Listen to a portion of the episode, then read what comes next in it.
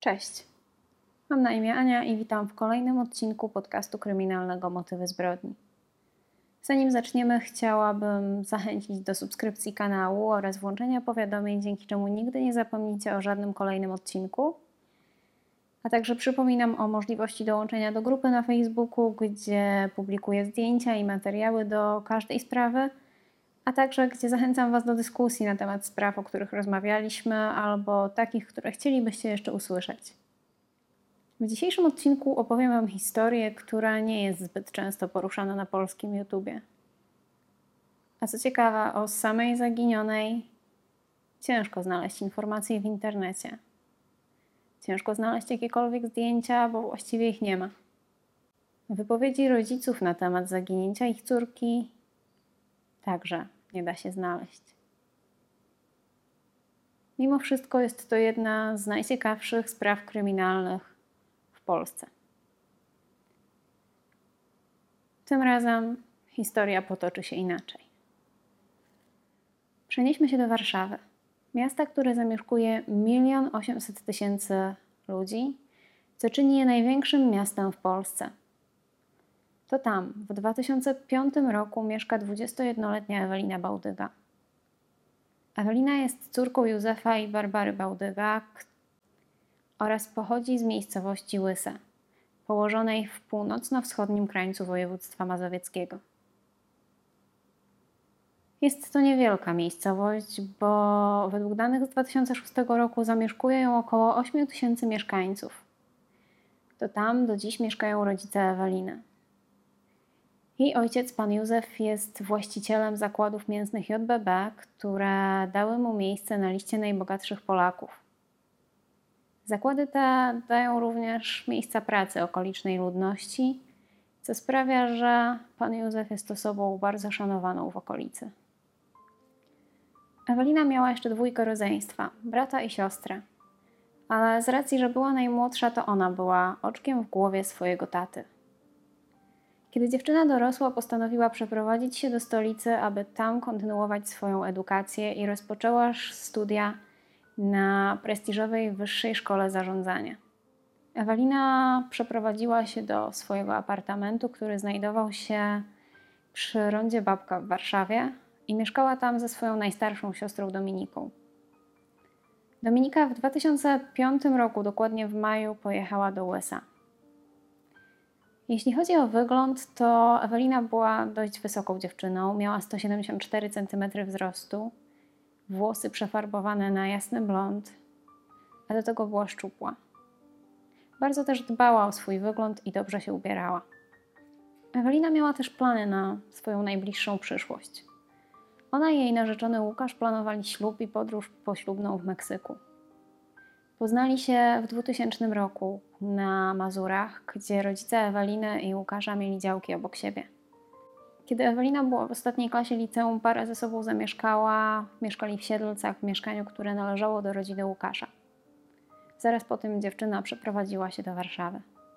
Jak to bywa w związkach, czasami się kłócili, jednak zawsze ostatecznie dochodziło do tego, że, że Łukasz przepraszał, ewentualnie Ewelina przepraszała i była między nimi zgoda. Jednak w 2005 e, roku para z jakiegoś powodu się rozstała. Miało to miejsce przed Wielkanocą. Wtedy też Ewelina wraz ze swoją siostrą Dominiką trochę częściej imprezowały, chodziły do klubów i barów w centrum Warszawy. Podczas jednej z takich imprez Ewelina poznała innego chłopaka, z którym później kilkukrotnie się spotkała, natomiast nie wyszło z tego nic poważnego. I ostatecznie po sześciu tygodniach, około kwietnia 2005 roku, Ewelina i Łukasz znowu do siebie wrócili. Na co dzień Łukasz wraz z rodzicami prowadzi firmę odzieżową w Siedlcach i jego stan finansowy jest dość dobry.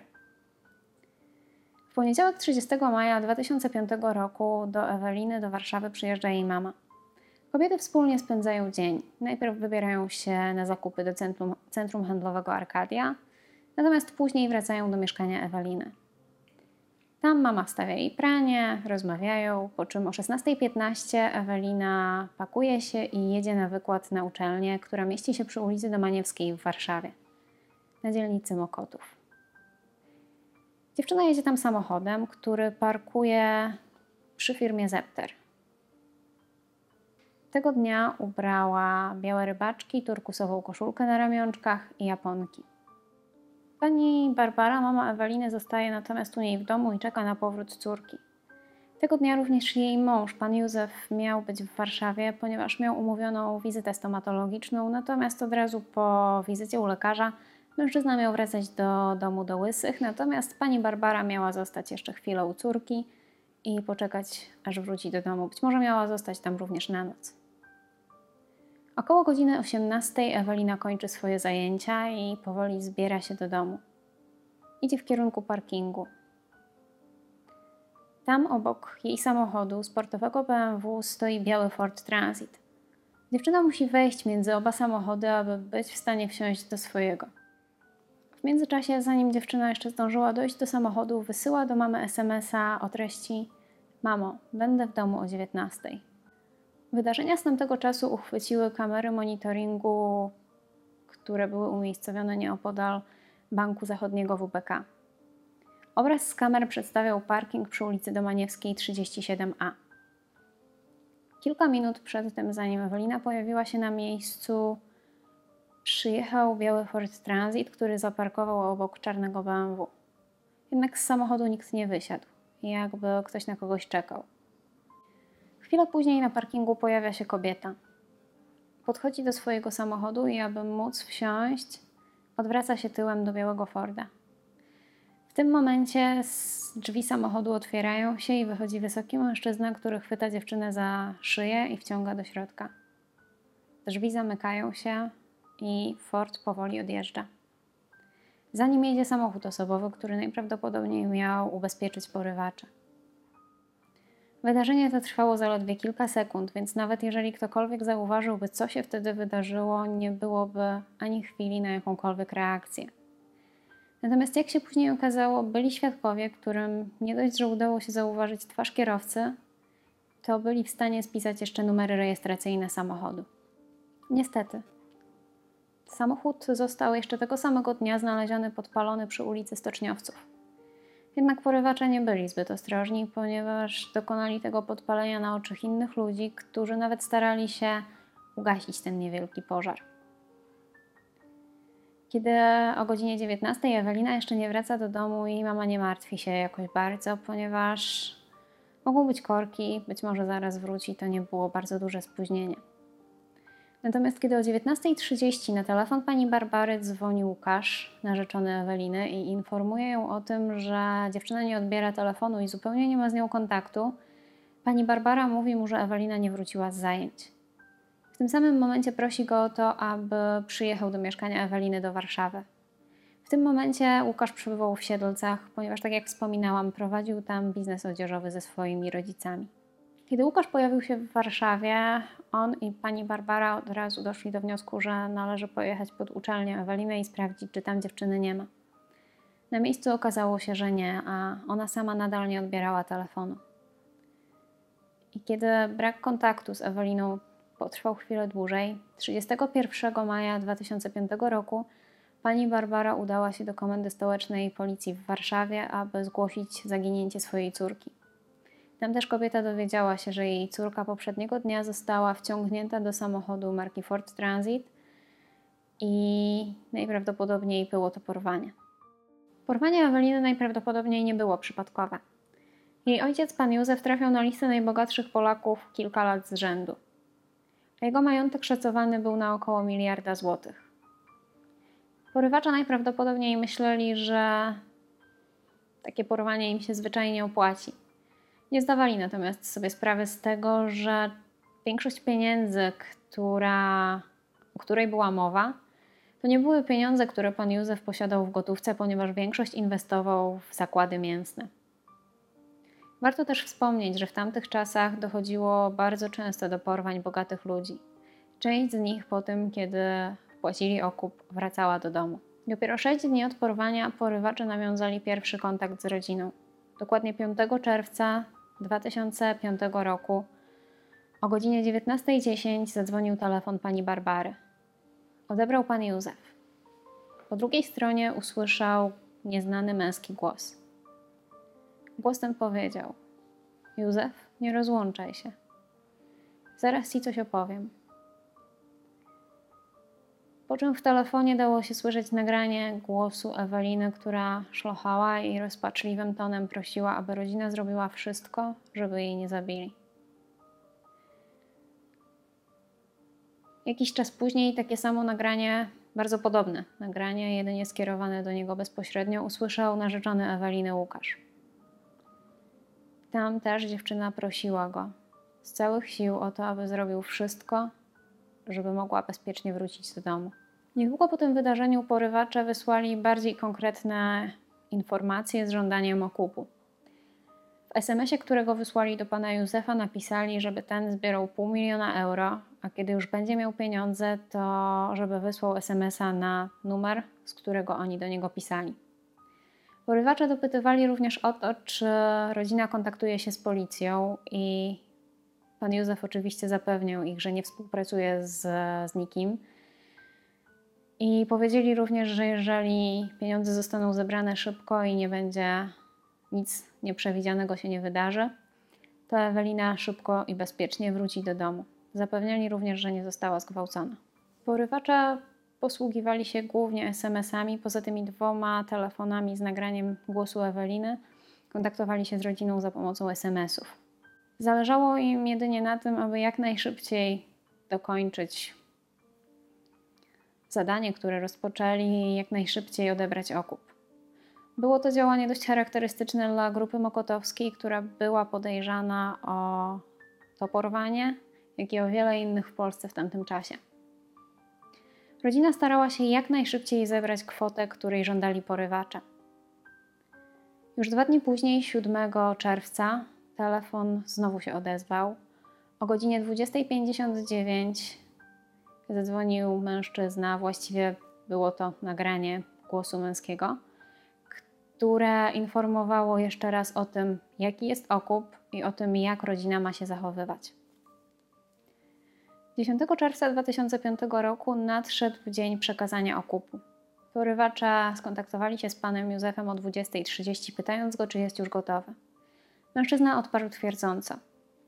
W odpowiedzi otrzymał instrukcję. Mianowicie miał wziąć pieniądze i spakować je w pięć e, reklamówek, po czym iść pod dom swojego syna. Pan Józef jednak poinformował porywaczy o tym, że na przekazanie okupu pojedzie z narzeczonym Eweliny, ponieważ jego syn miał wtedy złamaną nogę. Zgodzili się. Najpierw kazali jechać e, Łukaszowi i panu Józefowi w stronę Łomży. Następnie skierowali ich do Wyszkowa. Tam, niedaleko Wyszkowa, pan Józef i Łukasz zobaczyli dwóch dość podejrzanie wyglądających mężczyzn na jednej ze stacji benzynowej, jednak jechali dalej. Kolejny SMS poinstruował ich, aby tym razem jechali w stronę Warszawy, a dokładnie na dworzec centralny. Kiedy dojechali na miejsce, tam również zwrócili uwagę na dwóch podejrzanie wyglądających mężczyzn w starej Hondzie Accord. Wtedy otrzymali kolejnego SMS-a, który mówił, że mają szybko jechać pod główne wejście hotelu Mariat w Warszawie. Tak też zrobili. Kiedy byli już na miejscu, kolejny SMS mówił, że pan Józef ma wziąć pieniądze i wsiąść do taksówki, koniecznie sam, i ma jechać do hotelu Ibis przy stadionie Polonii w Warszawie. Kiedy mężczyzna tak jak miał zrobić, tak zrobił, wsiadał już do taksówki, otrzymali kolejnego SMS-a, że coś się dzieje i żeby czekać. Wtedy też wyszło na jaw, że na SMS-y odpowiada Łukasz w imieniu pana Józefa. Pan Józef wyjaśnił, że nie jest zbyt biegły w obsłudze telefonu i nie do końca potrafi czytać i pisać SMS-y, dlatego też Łukasz mu w tym pomaga. Tym bardziej, kiedy nie miał okularów, tak jak tamtego dnia. Porywacze zadrowili z pana Józefa, mówiąc, że może w takim razie dajmy sobie spokój, natomiast mężczyzna błagał ich o to, aby jednak móc dokończyć przekazanie okupu. Porywacze przystali na to, aby kontynuować. Poinstruowali mężczyzn, aby w takim razie obaj wsiedli w taksówkę i udali się pod hotel Ibis. Tam pan Józef miał wysiąść i pójść do hotelu, natomiast Łukasz miał wziąć pieniądze i jechać dalej taksówką. Po godzinie chłopak wrócił do hotelu Ibis. Jednak w międzyczasie dostawał kolejne instrukcje, które mówiły, że ma jeździć z miejsca na miejsce po całej Warszawie. W końcu w pewnym momencie dostał wiadomość, w której było napisane, że jeżeli tak, jeżeli policja bierze udział w akcji, to aby przekazać ojcu Eweliny, że od teraz okup to będzie milion euro, a dziewczyna zostanie zgwałcona. Nagranie zostanie wysłane rodzinie.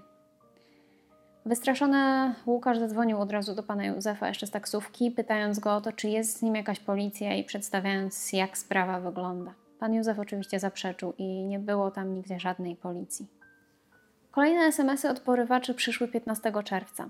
Wtedy też potwierdzili jeszcze raz, że od teraz okup to jest milion euro i żeby rodzina się pospieszyła. Wypytywali również o współpracę z policją i detektywem Rutkowskim. Oczywiście rodzina Eweliny zaprzeczała temu, że współpracują z kimkolwiek. Niestety nie udało im się też zebrać żądanej kwoty. Udało im się zebrać 500 tysięcy euro oraz 160 tysięcy złotych. Nie byli po prostu w stanie uzyskać więcej. W międzyczasie również porywacza wyznaczyli kolejne miejsce, w które pan Józef miał pojechać. Wybrał się tam wraz z synem Danielem, a miało być to tuż obok tablicy Wyszków Wita. Tam w reklamówce odnaleźli włosy Eweliny. Po tym wydarzeniu zadzwonili jeszcze raz i powiedzieli, że nie będą już mili dla Eweliny. Po około tygodniu ciszy ze strony porywaczy 25 czerwca nastąpił kolejny kontakt. Tym razem wysłali SMS-a do Łukasza, mu informując go o tym, aby wziął pieniądze i pojechał do kontoru i je wymienił na euro. Chłopak oczywiście tak zrobił, po czym wrócił do domu państwa Bałdyga i tam wraz z panem Józefem skserowali każdy banknot. Tym razem miał jechać sam Łukasz. Dostał wcześniej informację, jak to będzie wyglądało, jak ma się przygotować i w co ma być ubrany. Kolejny dzień przekazania okupu miał być 28 czerwca 2005 roku. Tym razem było podobnie, jednak pieniądze miały zostać zapakowane inaczej. Miały zostać zapakowane luzem w dwie reklamówki. I tak jak poprzednio, Łukasz dostał instrukcję. Najpierw miał pojechać w stronę Warszawy. Tam miał się zatrzymać na stacji benzynowej na, przy ulicy Radzymińskiej. Stamtąd został skierowany na dworzec wileński, gdzie miał wziąć taksówkę i pojechać na parking pod Carrefourem przy trasie toruńskiej. Później Łukasz miał pojechać w okolice mostu Grota Roweckiego, natomiast e, tam czekał do północy, ponieważ nie przychodziły kolejne wskazówki. Wtedy też dostał kolejnego SMS-a, który mówił, że ma jechać w stronę stacji benzynowej Neste. Tam kazano mu się zatrzymać przy skręcie na Żoliborz. Kiedy się zatrzymał, usłyszał głos mężczyzny, który kazał mu wysiąść i podejść do ekranu dźwiękoszczelnego. Po drugiej stronie stał dość duży mężczyzna ubrany na czarno w kominiarce, który kazał przerzucić mu pieniądze. Łukasz tak zrobił, po czym wsiadł do samochodu i wrócił do domu państwa Bałdyga. Mimo, że okup został przekazany, to Ewelina nie wróciła do domu. Kolejny kontakt ze strony porywaczy nastąpił 14 lipca 2005 roku, kiedy zadzwonili ponownie żądając miliona euro. Następnie wykonali telefon i znowu puścili nagranie z głosem Eweliny, która próbowała uspokoić swoją rodzinę, mówiąc: Tato, mamo, wiem, że bardzo martwicie się o mnie i chciałabym Was trochę uspokoić i powiedzieć, że nic mi nie jest. Nikt mnie nie krzywdzi. Od samego początku wiem, że zostałam porwana dla miliona euro i taka suma musi być zapłacona. Nie wiem, jak to się stało, że zostało zapłacone 576 tysięcy euro. Wypuszczą mnie dopiero wtedy, jak zapłacicie resztę. To jest pierwsza część programu. Druga to taka, że musisz odpowiedzieć na zadane przeze mnie pytania. Tylko proszę cię, bądź szczery. Pierwsze to takie: 576 tysięcy. Dlaczego akurat tyle zapłaciłeś? Drugie: gdzie zostały przekazane pieniądze i w jaki sposób i kto był przy przekazaniu? Czy byłeś ty, czy z kimś, czy z policją, czy z jakąś inną osobą? Następnie podaj datę i godzinę przekazania pieniędzy. Tato, mamo, przygotujcie odpowiedzi na te pytania i w niedługim czasie ktoś się do Was odezwie i wtedy odpowiecie. Tato, pamiętaj, ufaj tylko mamie. I nikt poza nią i Tobą nie może wiedzieć o tym. Tak będzie najlepiej dla Was i dla mnie. Z tego nagrania wynikało, że albo Ewelina komuś nie ufa, albo porywacze chcą w jakiś sposób poróżnić rodzinę. 19 lipca o godzinie 13.30 Łukasz odebrał kolejny telefon, gdzie znowu było nagranie głosu Eweliny najprawdopodobniej, ponieważ dziewczyna e, mówiła do osoby po drugiej stronie telefonu tato, a podejrzewam, że rozpoznałaby głos swojego narzeczonego. W trakcie tego telefonu dziewczyna poprosiła o odpowiedź na zadane wcześniej pytania. Łukasz wytłumaczył, że nie są w stanie zebrać kwoty miliona euro, natomiast jeżeli jest taka potrzeba, to mogą oddać inne dobra, takie jak samochód. Wtedy też dziewczyna powtórzyła jeszcze raz, aby pan Józef nie ufał nikomu poza swoją żoną i powiedziała, że kocha mamę, tatę, brata i siostrę. Nie wspomniała o Łukaszu. 4 sierpnia porywacze przekazali rodzinie Eweliny dowód życia, jednak nie ma dokładnych informacji, co to było. Kiedy jednak rodzina jeszcze raz powiedziała, że nie są w stanie zebrać miliona euro, nie mają takiej kwoty i nie mogą tego okupu zapłacić, porywacze przerwali negocjacje. Od tego momentu już się nie odezwali, a Ewelina nie wróciła do domu. W pierwszej kolejności policja zaczęła podejrzewać o udział w porwaniu Łukasza. Jednak ani rodzina państwa Bałdyga nie była w stanie stwierdzić, że chłopak mógłby w jakikolwiek sposób być zaangażowany w tego typu działalność. To nie miał on też ani żadnych przestępczych znajomych, ani nie kręcił się w takim towarzystwie, ani nikogo takiego nie znał. Poza tym był bardzo zaangażowany w poszukiwania Eweliny, brał udział w tych negocjacjach, jeździł z okupem i cała rodzina twierdziła, że chłopakowi bardzo na tym zależało, aby Ewelina wróciła do domu. Wątpliwości najprawdopodobniej zasiał ten moment, kiedy Ewelina powiedziała, że pan Józef może ufać tylko swojej żonie i najprawdopodobniej to wtedy policja zwróciła uwagę na Łukasza narzeczonego Eweliny. Jednak nigdy nie udało się go powiązać z porwaniem dziewczyny. Tym bardziej, że nie byłoby też żadnego motywu, ponieważ chłopak miał bardzo dobrą sytuację finansową. Policji udało się również odnaleźć miejsce, gdzie Ewelina najprawdopodobniej była przetrzymywana, chociaż w miejscu tym prawie wszystkie ślady zostały zatarte i wyglądało na to, jakby porywacze absolutnie nie chcieli, aby ktokolwiek wiedział, że dziewczyna tam była. Natomiast udało się odnaleźć jakieś takie minimalne ślady, które potwierdzały, że to faktycznie było to miejsce. Niestety w sprawie zaginięcia Eweliny nie udało się nikogo postawić przed sądem. Przestępcy, których podejrzewano o to porwanie, najpierw składali zeznania, następnie je wycofywali. Jedna z osób, która miała złożyć takie zeznania, bądź też już je złożyła, pewnego dnia po prostu zaginęła. I co ciekawe, policja dużo szybciej wiedziała o zaginięciu tej osoby niż ich o tym poinformowano. Zniknęły także taśmy z wizji lokalnej, gdzie ta osoba pokazywała, co się wydarzyło. Policja nie była w stanie w żaden sposób wytłumaczyć tego zniknięcia, ani tego człowieka, ani tych taśm. W dodatku okazało się, że policja także nie była w 100% rzetelna, jeśli chodzi o sprawę zaginięcia Eweliny. W trakcie śledztwa wyszło na jaw, że wyłudzili około 50 tysięcy euro pod pretekstem przekazania pieniędzy porywaczom. Najprawdopodobniej wzięli je dla siebie, w trakcie przeszukiwań wyszło także, że jeden z policjantów biorących udział w śledztwie miał w swoim domu włosy dziewczyny, które zostały zabrane z komendy policji. W pewnym momencie zaczęto łączyć zaginięcie Eweliny z zemstą na panu Józefie, który najprawdopodobniej otrzymał ofertę nie do odrzucenia, gdzie miał przekazać swoją firmę, swoje zakłady mięsne jednej z grup przestępczych, które się do niego zgłosiły. Mężczyzna najprawdopodobniej odmówił, i później mówiło się o tym, że porwanie jego córki miało być swego rodzaju zemstą, bądź też e, czynnością, która ma go przekonać, że jednak powinien to zrobić. Tym bardziej, że 29 czerwca 2009 roku w zakładach mięsnych JBB doszło do ogromnego pożaru, który według tego, co mówili ludzie, mógł być podpaleniem i mógł być kolejną taką próbą przekonania pana Józefa do tego, że źle wtedy postąpił i udowodnienia mu tego jakiejś formy zemsty. A natomiast prokuratura zamknęła śledztwo, mówiąc, że nie widzi tutaj absolutnie możliwości, że jakiekolwiek osoby trzecie brały udział w dokonaniu tego pożaru, że raczej był to pożar taki po prostu, który się wydarzył bez e, udziału osób trzecich. Bardzo wiele osób łączy również sprawę porwania Eweliny Bałdyga ze sprawą Krzysztofa Olewnika. W związku z tym, że jest tak naprawdę bardzo dużo podobieństw w przebiegu samej sprawy, jak i jeśli chodzi o rodziny. I w książce, która jest jednym ze źródeł do przygotowania dzisiejszego odcinka, w książce Janusza Szostaka, jest też ciekawa wypowiedź, e, ciekawy kawałek wywiadu z ojcem Krzysztofa Olewnika Włodzimierzem. Obie rodziny były spokrewnione i bretowa pana Włodzimierza była krewną e, kogoś w rodzinie Bałdyga. I kobieta w jednej z rozmów z panem Włodzimierzem przyznała, że Ewelina najprawdopodobniej żyje, mieszka i studiuje w Toronto. Rozmowa ta miała miejsce jakieś 12 lat od uprowadzenia Eweliny.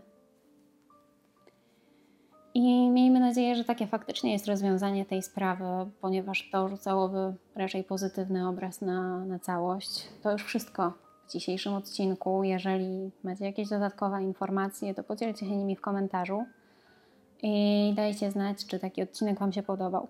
Jeżeli tak, to pamiętajcie o zostawieniu łapki w górę, dzięki czemu na pewno więcej osób będzie mogło go zobaczyć.